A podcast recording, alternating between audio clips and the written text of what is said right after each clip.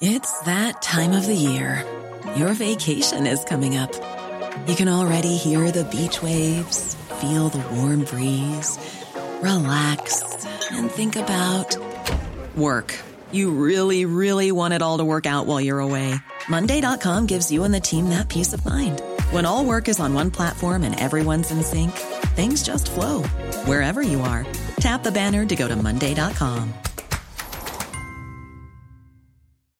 When you make decisions for your company, you look for the no brainers. And if you have a lot of mailing to do, stamps.com is the ultimate no brainer. It streamlines your processes to make your business more efficient, which makes you less busy. Mail checks, invoices, legal documents, and everything you need to keep your business running with stamps.com. Seamlessly connect with every major marketplace and shopping cart. Schedule package pickups and see your cheapest and fastest shipping options from different carriers. With rates up to 89% off USPS and UPS rates. And with the Stamps.com mobile app, you can take care of mailing and shipping wherever you are. Make the same no brainer decision as over 1 million other businesses with Stamps.com. Sign up with Code PROGRAM for a four week trial, plus free postage and a free digital scale. No long term commitments or contracts. That's Stamps.com. Code PROGRAM. Welcome to the best of Julia Hartley Brewer, my daily podcast with the best bits from my talk radio breakfast show. Talk Radio Breakfast with Julia Hartley Brewer and The Times. Be well informed. So the government has announced a new £5 billion boost over five years uh, for bus routes and uh, bike uh, paths. Uh, but that comes, of course, on the day they're going to spend way, way more than that. Some say up to £106 billion more uh, to go ahead with HS2. Now, there had been a lot of talk about whether or not Boris Johnson would cancel the HS2 project, uh, which was thought to be well over budget and well over schedule, and actually not actually fit for purpose in terms of delivering the sort of transport links that many were hoping for between the north and south of the country, and particularly, of course, uh, between the east and the west of northern parts of the country. However, we it's understood uh, late last night that uh, Boris Johnson will formally announce that not only is he going ahead with HS2, the first phase, London to Birmingham, but also uh, going ahead with the links uh, to Leeds and Manchester as well, although there will be some changes uh, to that project. Well, let's talk about this with a man who's looked very much into detail on the HS2 project. That's Lord Berkeley. He's the former deputy chairman of the Oakervee Review, looking into uh, the overrun and the overcost of HS2. And I'm very pleased to say he joins us now. Good morning to you. Good morning. Um, Good morning. Do you think Boris Johnson's making the right decision going ahead with this? Well, if, John, if Boris Johnson has got 100 and, 106 billion pounds to spend, I think that's very nice for people who want to get to London more quickly. But it actually doesn't solve the problem of getting around the regions across across the Pennines and between East and West Midlands and things like that, which actually needs another 100 billion or so to improve the lines, which are really awful there. Well, I mean, this is the thing, isn't it? Is we're often told, well, it doesn't have to be an either or, but when huge sums of money uh, are spent on a major project like this, it does mean there is less for other projects. We spoke to um, the uh, executive uh, of, on Rail magazine, Nigel Harris, acknowledged Yeah. expert on the railways, um, who said, look, actually, there are a lot of hidden benefits to HS2. And although, yes, you know, some a couple of business people getting to and from Birmingham and London 20 minutes quicker doesn't actually benefit the vast majority of the population. He said there is hidden benefit. There, are, you basically get four railways for the price of one because it's effectively, to all intents and purposes, it's like a motorway bypass for fast trains, and that enables more trains to run between many other destinations that otherwise uh, would see those lines being used by uh, these fast trains uh, from London to to major hubs in the north. Do you think there are hidden benefits, and are they worth it? Well, I mean, there are certainly hidden benefits because you're providing more capacity, but you could provide a lot of that capacity by upgrading the existing lines at very much lower cost. But hold on a second. If you upgrade the existing lines, you still only have the one line, though. Well, you don't have one line with respect. You've got four lines. You've got the East Coast Main Line to Leeds. You've got the Midland Main Line to Sheffield. You've got the West Coast Main Line to Manchester. No, I mean on the on, on that on any of those actual routes, you've still got the going north and the going south routes, haven't you? Well, those are the north, they're going north and they're going south routes, but they could be upgraded to take a great deal more traffic. Um, and I'm not saying it's it's going to be cheap, but it'll be about the cost will be about half the cost of HS2. And I think that's something which people need to think about is if money, you know, if money grew on trees, that's absolutely lovely to have all these projects. But having HS1 and not upgrading the the local and regional lines for people who commute to Leeds, to Manchester, to Birmingham every day, they have an awful service at the moment, and that needs massive investment. And that is not in what I've heard the Prime Minister is going to announce today. No, indeed, and that's the issue, isn't it? Is the sheer number of people who will benefit uh, from this. We, we saw this with the Channel Tunnel the high speed rail links there. Massively overplayed benefits and massively underplayed costs. Um, when we talk about um, the, the costs as well, you obviously very, played a very senior role in the Oakervee review uh, that, that, that, came up with this £106 billion figure. Is it possible for the government to deliver uh, this, uh, this project for a lot less than that? And if so, how? Now? Uh, the government could reduce the costs of the project quite significantly. Transport Scotland did a study on if you were starting from a clean sheet of paper, which of course you're not in phase one, but in phase 2B you are. Phase, phase one, just to clarify, phase one is of course Sorry. London to Birmingham and phase London two. London to Birmingham, yeah. But uh, if you were doing um, Birmingham to Leeds, you could probably save 30% of the cost. And I think that's something that the Prime Minister is also looking at, but you could also do that by putting four tracks where there are two and electrifying the lines. But um, I, I think the real worry is the cost coming to London as well, because do you really need to spend eight billion pounds to get from Old Oak Common to Euston? Because Old Oak Common is on Crossrail, it's one stop down from Paddington, and it's a very good service. It, it will be when Crossrail opens, and you know things like that, and also reducing the speed of the trains on HS HS2, um, you don't need to have the fastest trains in the Western world because we're a small country, and it, that makes a great deal of difference to the cost. Well, that's it. I mean, again, so it's they've gone for we're told very very high spec, and something we've also been told that uh, again also the way the contract has been uh, uh, written for various of these companies that they want they're looking at sort of guarantees for the next thirty years there'll be no problems. And by as soon as you do that, and the same as if you're demanding that from your your builder doing your new bathroom and your new kitchen at home, you are looking at massively escalating the cost beyond all reason.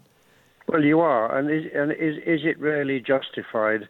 I mean, this should be part of the whole UK rail network, which is getting a lot better. And um, having a 30 year without any maintenance, if, if that's what that's they're saying, is a bit is a bit naive, honestly. I mean, there's just one example of the, the ballasted track. Because if you go the speed that they're designing for, you have to have a concrete slab underneath the tracks all the way along from London to Birmingham. And if the ground underneath the slab is a little bit soft, then you have to put piles underneath the slab. And in one place, I think there's 20 miles of piled concrete slab being proposed on the phase one. And that really isn't on. I mean, the cost of doing all that is, is, is massive, apart from disturbance to people who live near the, near the line. Well, I mean, that's one of the things, isn't there? There's going to be a massive disturbance to, to many people. And again, uh, the interesting thing, of course, look, there seems to be more support for this project in London than there is in many parts of the country it's supposed to benefit. But in fact, uh, there will be massive disruption in, in many parts of the uh, of the country, and particularly actually in North London. I, I understand uh, Euston Road, a major arterial route, a red route, absolutely vital uh, for transport across London, uh, is, to all intents and purposes, going to be shut down with lorry use if, if this project does go ahead. Um, realistically, in terms of time frame, if this does all go ahead, even if they cut some of those costs and, and they do uh, uh, take some, some listen to some of the people like you talking sense on this, is it going to be delivered uh, within the time frame? We're talking phase two, I think by 2040 is the latest talk. Is that even remotely doable? Well, it's it's possible by 2040. That's 20 years away. And um, just to remind the people who live up in the in, in the north, uh, northeast or northwest, improvements to existing lines can be done much sooner in the next five years on a rolling program. Yeah. including electrification and everything. Yes, it can be done, but is it the best way of doing it? That's a debate we have to have. Um, well, a Fair Fuel UK campaign, uh, who, who, argue against a fuel tax and obviously defending motorists, yeah. they just tweeted to say 37 million drivers can be comforted that HS2 and also the announcement of 250 miles of new cycle lanes will take precedence over repairing our existing constipated, moon cratered roads that we all use. And this is a, a point that number of people are making. You know, most people don't get the train. To, they certainly don't commute. A tiny percentage of people, yep. under 5%, uh, actually ever commute. Uh, uh, using railways. Most people don't get the train from one year to the next, maybe one occasional train use, visit a relative or something, or for, or for business. Um, and yet we spend so much money on our railways. Actually, most people care more about bus services, more money for that today, but a fraction, yeah. but also care about the roads that we use. And yet we've got, what, a £6 billion uh, backlog in, uh, in uh, pothole repairs. Do you think this money would be better spent on our road network? Well, Julia, uh, a very good question. But look at the commuter service around London compared with other parts of the country. Yeah. There's not many people. They haven't got the option. so they don't have an option because, first of all, the roads are congested, and secondly, there's a pretty good commuter rail service around London. In the regions, it's not like that, and many, many more people drive to work because they haven't got an alternative. So if the railways are improved there, they wouldn't have to drive to work. Talk Radio Breakfast with Julia Hartley Brewer and the Times. Know your times.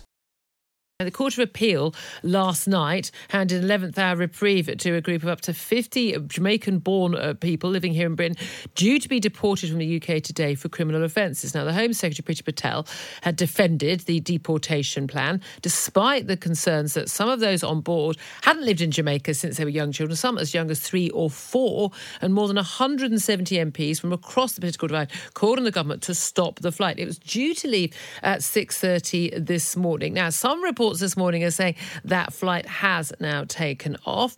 Uh, others are saying it is due still to take off, despite the fact uh, that the Court of Appeal said that uh, detainees at uh, two different detention centres, Harmondsworth and Colnbrook, uh, could not be put on the flight. A particular issue it, it, determined, it determined was about um, functioning mobile phone access, so people couldn't actually contact lawyers, particularly if they were on O2, because there were issues with an O2 mast in the area.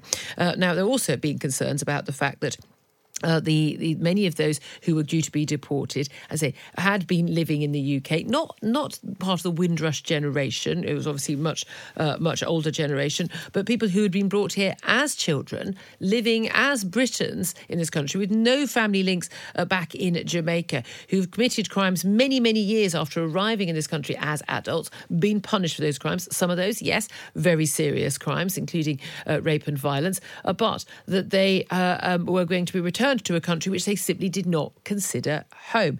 Now, big debate going on in the House of Commons yesterday. This issue was raised in an emergency question from uh, David Lammy, the Tottenham MP. Uh, big outcry in the Commons actually when Priti Patel chose to leave the chamber at the beginning of that. But let's try to get to the bottom of what's going on here uh, with uh, Satbir Singh, who's Chief Executive of the Joint Council for the Welfare of Immigrants. Good morning, Chief Satbir.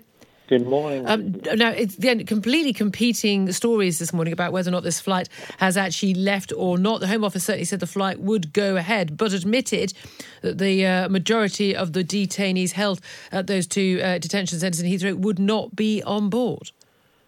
Yes, I mean we're we're hearing both. We're hearing that it's been delayed and that it's taken off. We're still waiting for confirmation either way. We're also not clear exactly how many people were given a reprieve after the Court of Appeal ruling last night. I mean, it's a little bit of chaos um, as far as the information goes. How, how unusual with the Home Office? I mean, you, that almost never happens. Indeed, indeed. But what's really troubling about that is that yesterday we had you know, 11 comments from ministers saying that due process is followed, due process is followed. You know, just in hours before the flight takes off, a court says, actually, no, due process hasn't been followed, and there's a number of people on this flight that really shouldn't be on it. Um, it's really difficult to have faith in that process.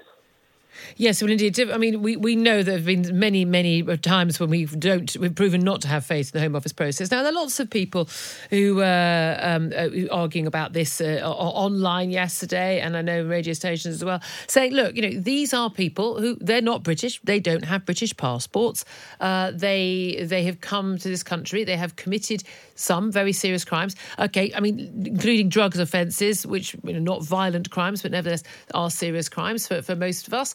Um, and they, they're no longer welcome here. They, they are not suspected of crimes. They have been convicted and sentenced, and they they don't, they're no longer welcome in this country. What do you say to people who, who think that? I think it's amazing that we use the British passport as the definition of whether you're British. There's, there's millions and millions and millions of British people who've lived here for 20 generations who don't have passports either. But they would be eligible for a British passport if they applied yes, for it. They'd get it within a few if days. You've lived here, if you've lived here since you were a child, you are more British than you are foreign. And it's not enough, on the one hand, to say, as the minister did yesterday, he defines the Windrush generation purely as that nurse that came here and delivered 100 babies. Does that nurse not get the chance to make a mistake?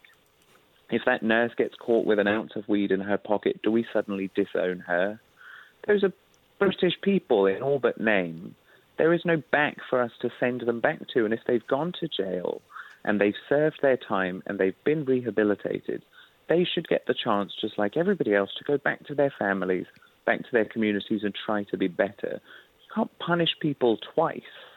Well, this is it. We're talking about punishing people twice. I, I look. I, I, think the vast majority of people in this country and people listening right now don't have an issue with deporting foreign criminals. If you arrive in this country as an adult and you commit a serious crime, I mean, I don't mean someone you know uh, speeding at 43 miles per hour or something. I mean, I mean, commit a serious crime and you go to jail for it?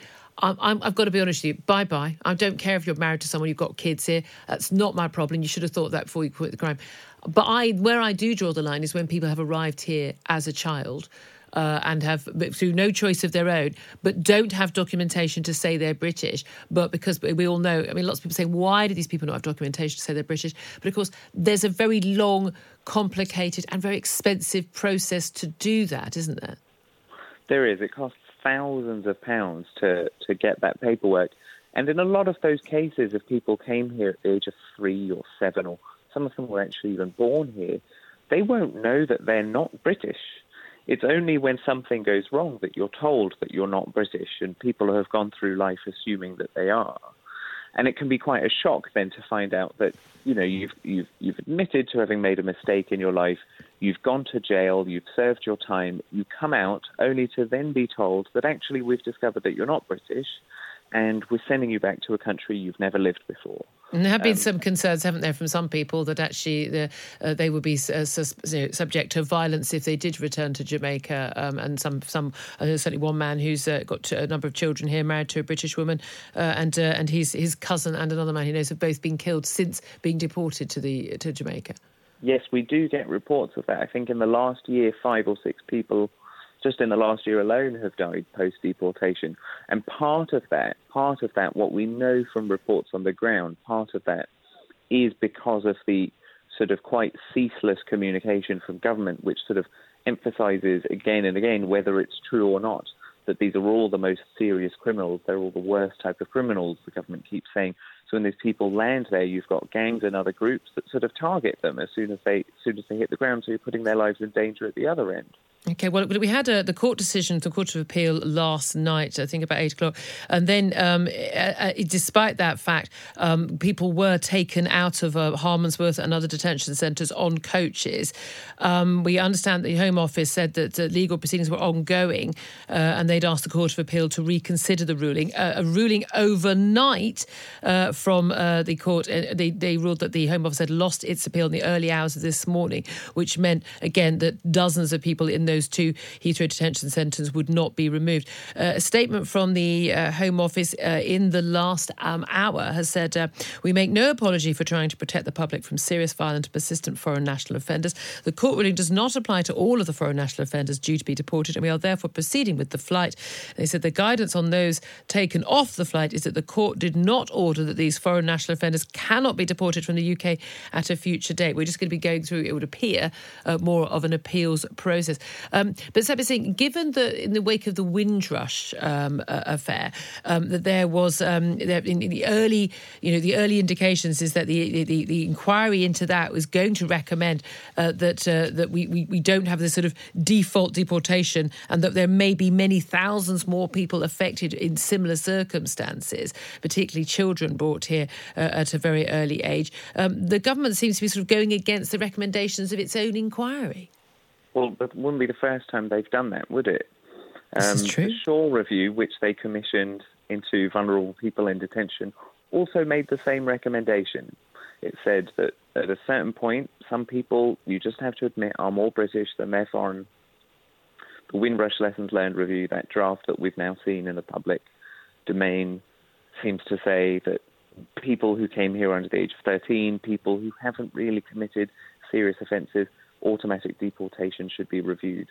But you know, the government is is is committed to ignoring um, evidence that it's it's commissioned um, and advice that it's commissioned, and that's what I find most troubling. That we know that in the system there are these problems where they make mistakes, where they wrongly designate people in the wrong categories. If you've got a situation where eight hours before a flight takes off, a court is saying, hang on, you've not dotted the I's and crossed the T's here. I think these flights just need to be put on hold until they have figured that out. Talk Radio Breakfast with Julia Hartley Brewer. Weekday mornings from 6.30 on Talk Radio. Thank you for listening to the best of Julia Hartley Brewer. Don't forget to catch me live tomorrow morning from 6:30 on DAB, smart speaker and online at talkradio.co.uk. A lot can happen in the next three years. Like a chatbot may be your new best friend. But what won't change? Needing health insurance. United Healthcare Tri Term Medical Plans are available for these changing times. Underwritten by Golden Rule Insurance Company, they offer budget friendly, flexible coverage for people who are in between jobs or missed open enrollment. The plans last nearly three years in some states, with access to a nationwide network of doctors and hospitals. So, for whatever tomorrow brings, United Healthcare Tri Term Medical Plans may be for you. Learn more at uh1.com. This Mother's Day, treat mom to healthy, glowing skin with Osea's limited edition skincare sets. Osea has been making clean, seaweed infused products for nearly 30 years. Their advanced eye care duo brightens and firms skin around your eyes, while the Golden Glow Body Trio nourishes and smooths skin all over. Go to OSEAMalibu.com and use code MOM for 10% off your first order site wide.